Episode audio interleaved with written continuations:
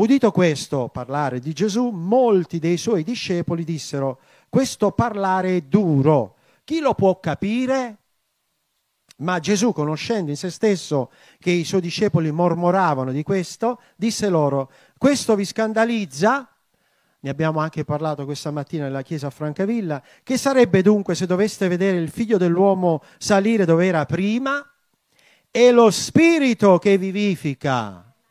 Chiesa, la carne non giova a nulla. Le parole che vi dico sono spirito e vita. Ma vi sono alcuni tra voi che non credono. Gesù infatti sapeva fin dal principio chi erano coloro che non credevano. Gesù sa quelli che non credono. Lo sa. E chi era che lui che lo tradirebbe? Gesù sa anche chi lo tradisce. Ma noi vogliamo dire tutti insieme, non siamo di quelli che si tirano indietro. E diceva pure, per questo vi ho detto che nessuno può venire a me se non gli è dato dal Padre mio. Da quel momento in poi, attenzione, questo è il verso chiave, stampatelo sul vostro cuore, da quel momento in poi, non pochi, molti dei suoi discepoli, attenzione, non parliamo di simpatizzanti, si tirarono indietro e non andavano più con lui. Allora Gesù disse ai dodici, Volete andarvene anche voi? Simon Pietro gli rispose, Signore, da chi ce ne andremo? Tu hai parole di vita eterna. E noi abbiamo creduto e abbiamo conosciuto che tu sei il Cristo, il figlio del Dio vivente. Gesù rispose loro, non ho io scelto voi dodici, eppure uno di voi è un diavolo. Qualche volta il Signore sceglie anche quelli che sono dal diavolo. Ma questa è un'altra storia, poi capiremo il perché. Ora egli alludeva a Giuda Iscariota, figlio di Simone, perché gli stava per tradirlo, quantunque fosse uno dei dodici. Chiniamo un attimo il capo. Signore, grazie per la tua parola. Spirito Santo ministra la mia vita, le nostre vite, che possiamo essere uditori e facitori e che nessuno si tiri indietro nel fare la tua volontà. Che nessuno pensi di tornare indietro di lasciare la croce perché non c'è speranza senza la croce. E noi questa sera vogliamo dirti, Signore, vogliamo continuare il nostro percorso, vogliamo prendere esempio dalla tua parola e in virtù di essa fortificarci nelle tue vie, prendere esempio dai buoni discepoli, lasciare quelli che non sono le tue vie, quelli che non sono buoni consiglieri e vogliamo fare la tua volontà. E a te daremo la gloria l'onore, a noi la gioia, nel nome di Gesù. E tutti dicono Amen. Accomodatevi. Gesù ha fatto una premessa qui. Se leggete tutto il capitolo 6, Gesù parla della moltiplicazione dei pani, parla degli eventi che hanno vissuto tutti i discepoli e gli apostoli, incominciando a raccontare dalla manna nel deserto. Vi ricordate? È storia, l'abbiamo visto anche nei film, no? dove il Signore sfama il popolo di Israele nel deserto, concede la manna e poi manda le quaglie e tutti che stanno lì a mangiare. Parliamo di milioni di persone che hanno mangiato per un certo periodo il cibo direttamente dal cielo. E Gesù ha parlato di questa manna, ma lui diceva c'è qualcosa in più.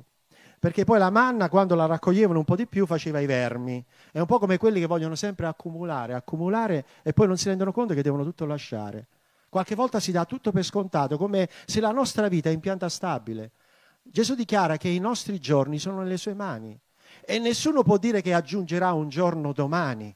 Il domani non è nostro. Ecco perché dobbiamo dire, Signore, insegnaci a contare i nostri giorni per acquistare un cuore savio, per avere un cuore saggio.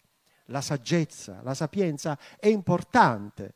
Ebbene, Gesù quindi parla ai suoi discepoli. A un certo punto lui parla di un pane diverso, un pane che viene dal cielo, un pane che viene dalla sua presenza, un pane di vita. E poi il suo discorso si fa ancora più ardito e addirittura scende nei particolari e dice chi non mangia il mio corpo e non beve il mio sangue non ha vita in lui. E chiaramente taluni incominciano a guardare un po' con attenzione questo parlare di Gesù. E ancora come oggi che si preferisce parlare di tante filosofie, di tanti discorsi, ma non centrare il punto che nessuno ha vinto la morte, solo Gesù è la risurrezione e la vita. E ancora oggi tutte le tombe sono piene anche dei sapienti, dei filosofi. Friedrich Nietzsche diceva, io non credo in Dio e ricusava l'esistenza di Dio, anzi addirittura diceva Dio è morto, talmente che era convinto che finì in un manicomio criminale. Ed è morto pazzo per rifiutare l'esistenza di Dio. Invece taluni dicono io credo che c'è un Dio, anche perché se tu alzi gli occhi al cielo e guardi la luna, le stelle, ti rendi conto che c'è qualcosa di più c'è una perfezione straordinaria. Anche quando si formano le ossa nel seno materno, sapete? Chi è che accende la vita nel seno materno? Al di là dell'amore di una coppia, ma è Dio che dà la vita e accende la vita.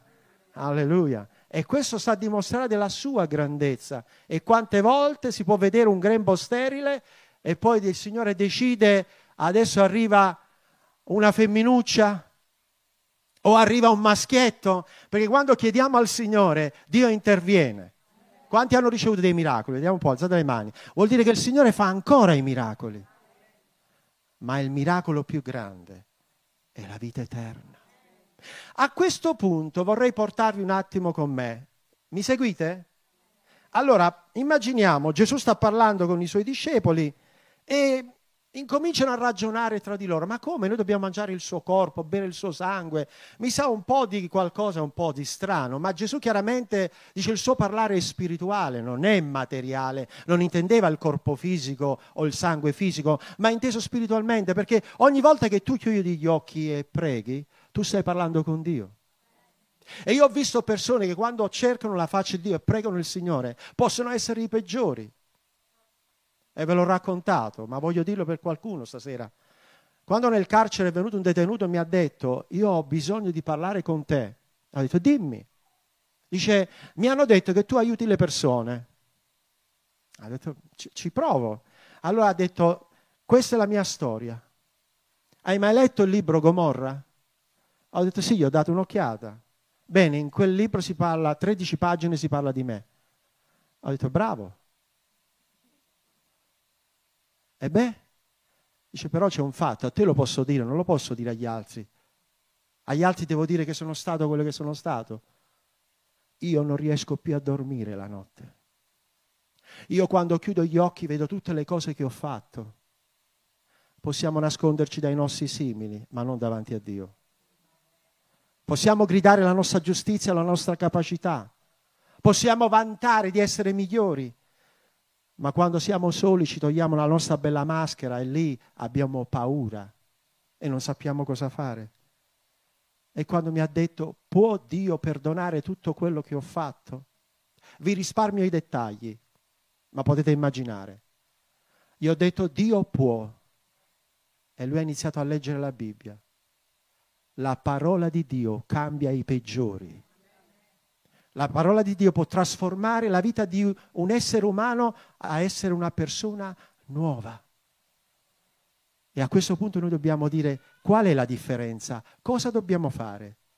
Servire il Signore. È la più alta vocazione. Gli uomini si riempiono di tante cose. Dalla mattina fino alla sera si corre, si corre, si corre, si corre, si corre. Si cerca di soddisfare i propri piaceri si va a destra e a manca. Ho visto persone tornare dalle vacanze più stanche di quando sono partiti. Detto, dove sei stato? Alle Seychelles. Come è andata? Sono a pezzi. Che, che, che riposo è allora, scusami. Invece ho sentito, guarda, sono andata a una riunione di campeggio cristiano, mi sento felice. E cosa hai fatto? Eh, ho dormito in una, in una maca, abbiamo mangiato poco, però abbiamo cercato l'Altissimo e la benedizione di Dio è scesa sulla mia vita. Alleluia! Quindi il vero cibo non è caviale e champagne. Non è quello che tu puoi mangiare e dire sono soddisfatto perché ricordati il vuoto che c'è dentro, non lo soddisfi col cibo materiale. Puoi mangiare di tutto, anzi poi devi prendere il Gaviscon. Puoi avere tutto, ma ti mancherà tutto. Gesù è la vera ricchezza. E allora Gesù diceva, chi non mangia il mio corpo, chi non beve il mio sangue. A questo punto qualcuno disse, il parlare è duro. Non lo so, te tu stasera mi dici, il parlare è duro, non lo capisco. A che ora finisce? Il nostro tempo non è nelle nostre mani. Dio dice a te, dammi il tuo cuore. Questo parlare è duro. Chi lo può ascoltare? Chi ne può fare? Ah sì, forse una categoria di persone. Sì, i pescatori. Sì, perché sono persone semplici, umili. Oppure i gabellieri, gli esattori delle tasse, magari qualche esattore delle tasse si convertisse oggi. Adesso siamo in vena di politica. Eh, io lo dirò sempre, vota e fai votare Gesù di Nazareth, il nostro candidato per il cielo. Lui non delude mai, mantiene le promesse. Adesso tutti fanno promesse. Gesù ha fatto più di 8500 promesse nella Bibbia, si adempiono tutte. Perdonatemi, lui è il nostro candidato. Amen? Quindi vota e fai votare Gesù di Nazareth, candidato per il cielo. Questo parlare è duro, chi lo può ascoltare? E allora Gesù incominciò a parlare, vedeva che mormoravano, mormorare. significa parlare male degli altri. Se avete una parola buona, ditela. Altrimenti è meglio tacere. A che serve dire o fare? Ognuno di noi renderà conto a Dio. Io devo stabilire la mia vita, la mia posizione, presto a udire e lenti a parlare. Vorrei sentire un amen. Perché nella moltitudine delle parole c'è sempre la colpa è saggio colui che parla poco. È saggio colui che contempla. È saggio colui che quando riceve un'offesa, sapete cosa fa? Ti faccio vedere io domani. No. È saggio colui che dice porgi l'altra guancia. No, ma io non sono il Signore. Ma Gesù ha detto di essere come Lui. Voglio dirti qualcosa questa sera. Ascolta, il Signore parla proprio a te. Se tu vinci il male con il bene, tu liberi un prigioniero. Sei tu. Se tu agli affronti, alle cose, rispondi va bene, ti voglio bene lo stesso, vai avanti, confida nel Signore. Perché quando vinci il male con il bene, non ti viene la gastrite, non ti viene il colon irritabile, i valori, la pressione sanguigna. Tutto resta nei valori perché l'amore vince. Invece vedete quelli che fanno il male. Come si può fare del male ai bambini? I bambini sono straordinari, mi raccomando. Diventiamo come i bambini. Ci sono rimaste due cose nella vita, il Signore e lo sguardo dei bambini. Non è forse vero? Dove trovate più purezza? In Dio e guardate che bei bambini che abbiamo. Domani inizia la scuola.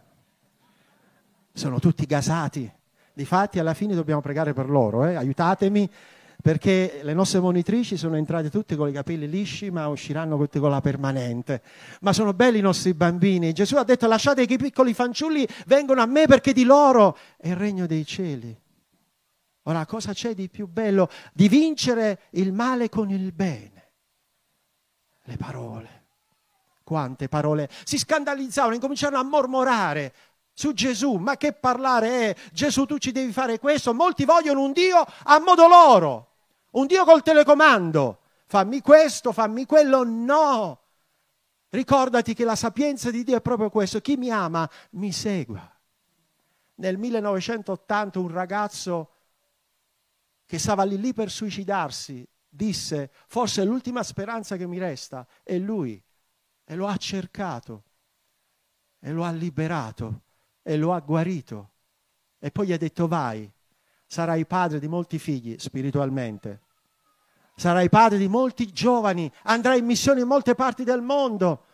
E sono ancora qui a dirvi, quel giovane sono io, insomma, un po' più stagionato, ma Dio è stato fedele. E io dico a te da parte del Signore, dammi il tuo cuore. Se vuoi una vita veramente esuberante, dammi il tuo cuore, dammi la tua vita. Qualche volta ti chiudi e guardi allo specchio la tua vita, vedi gli anni che passano e dici ma è tutto qua. E allora ci provi a dimenticare. Dico spesso si fanno quattro salti in padella per cercare di dimenticare che poi la vita è sempre lì. Ho scoperto che più sto vicino al Signore, più ringiovanisco. Ho scoperto che più prego, più sto bene. Ho scoperto che più leggo la Bibbia, più la mia mente viene rinnovata e i pensieri negativi vanno via. Non c'è più ansia, non c'è più depressione con Gesù. E più sto con i miei fratelli e le mie sorelle, più c'è purezza.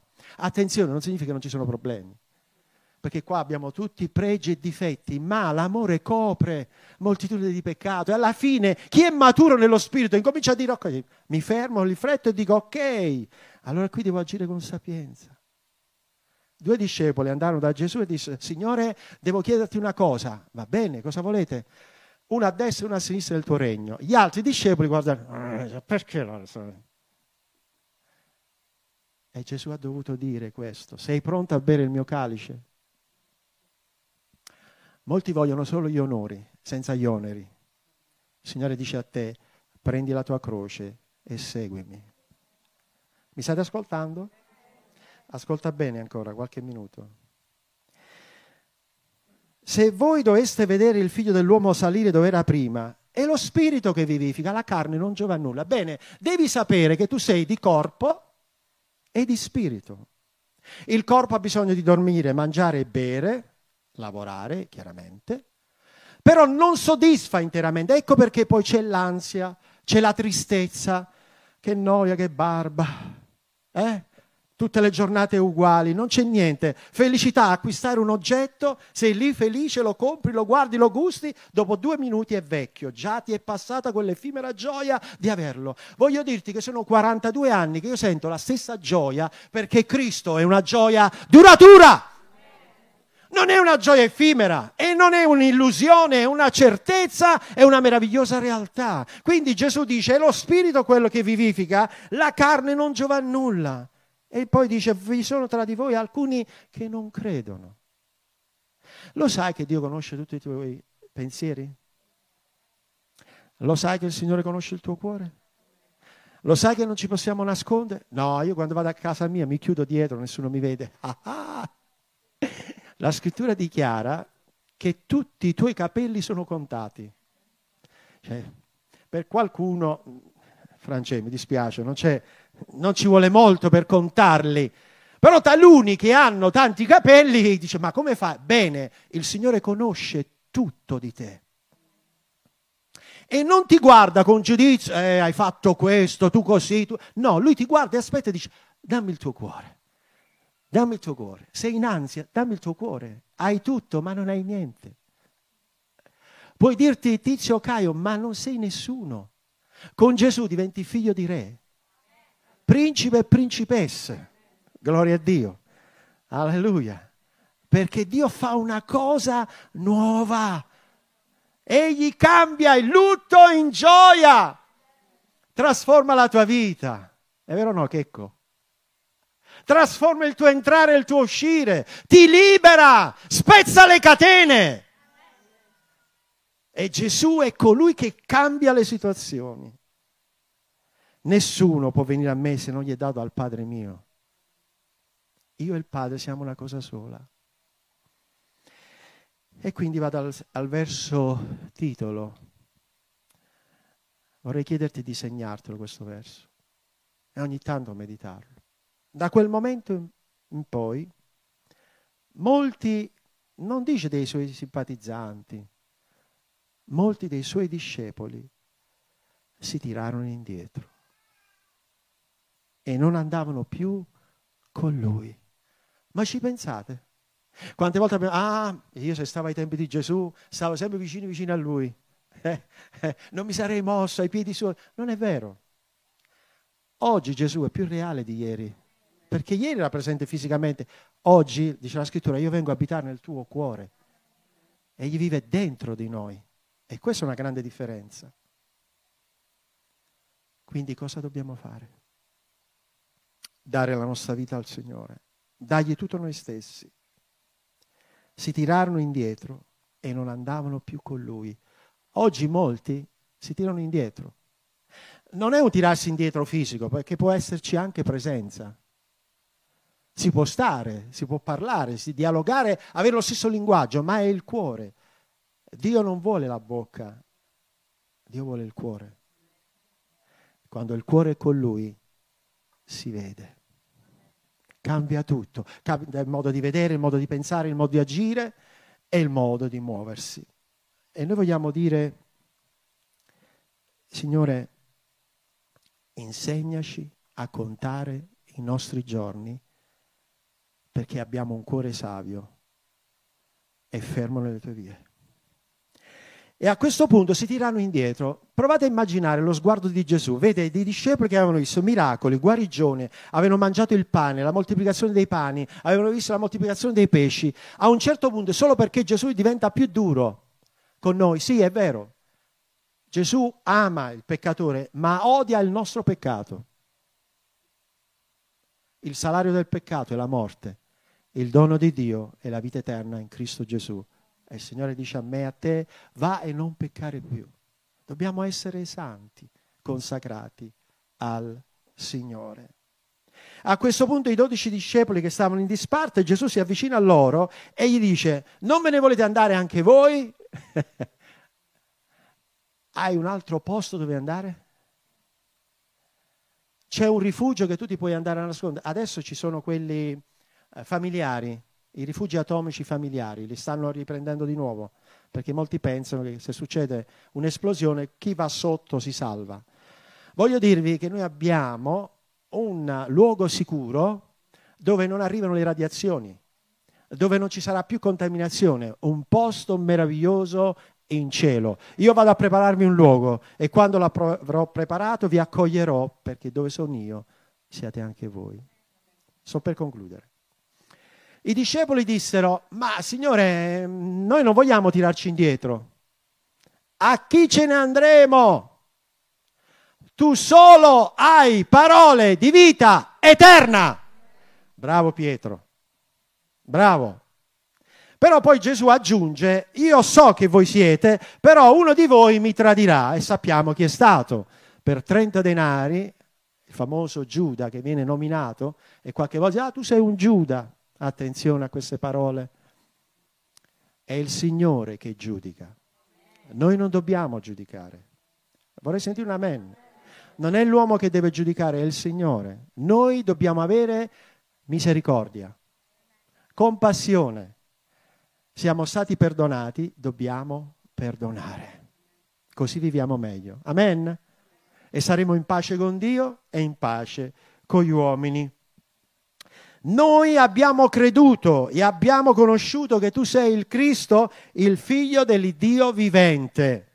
E Gesù rispose loro, non ho io scelto voi, eppure uno di voi mi tradirà. Cosa vogliamo dire per concludere? Che molte volte il Signore dà le occasioni a tutti, anche ai peggiori. E qualche volta tu devi dare occasione a tutti, anche ai peggiori, anche se sai che ti faranno del male tu fai il bene. Continua a fare il bene. Se poi faranno il male, il problema non è tuo. Perché la scrittura dichiara che Giuda andò, che fece Giuda? Vi ricordate? Non è morto di vecchiaia, dice si impiccò. Pietro lo rinnegò, ma poi pianse amaramente, il Signore lo riabilitò. Quando noi ci umiliamo davanti al Signore, Lui ci riabilita. Ora Dio dice a te e a me, ti vuoi tirare indietro? Non conviene, vero? Vogliamo andare fino alla fine, anche perché abbiamo una promessa sicura in Cristo Gesù, il nostro Signore, il benedetto in eterno. Amen.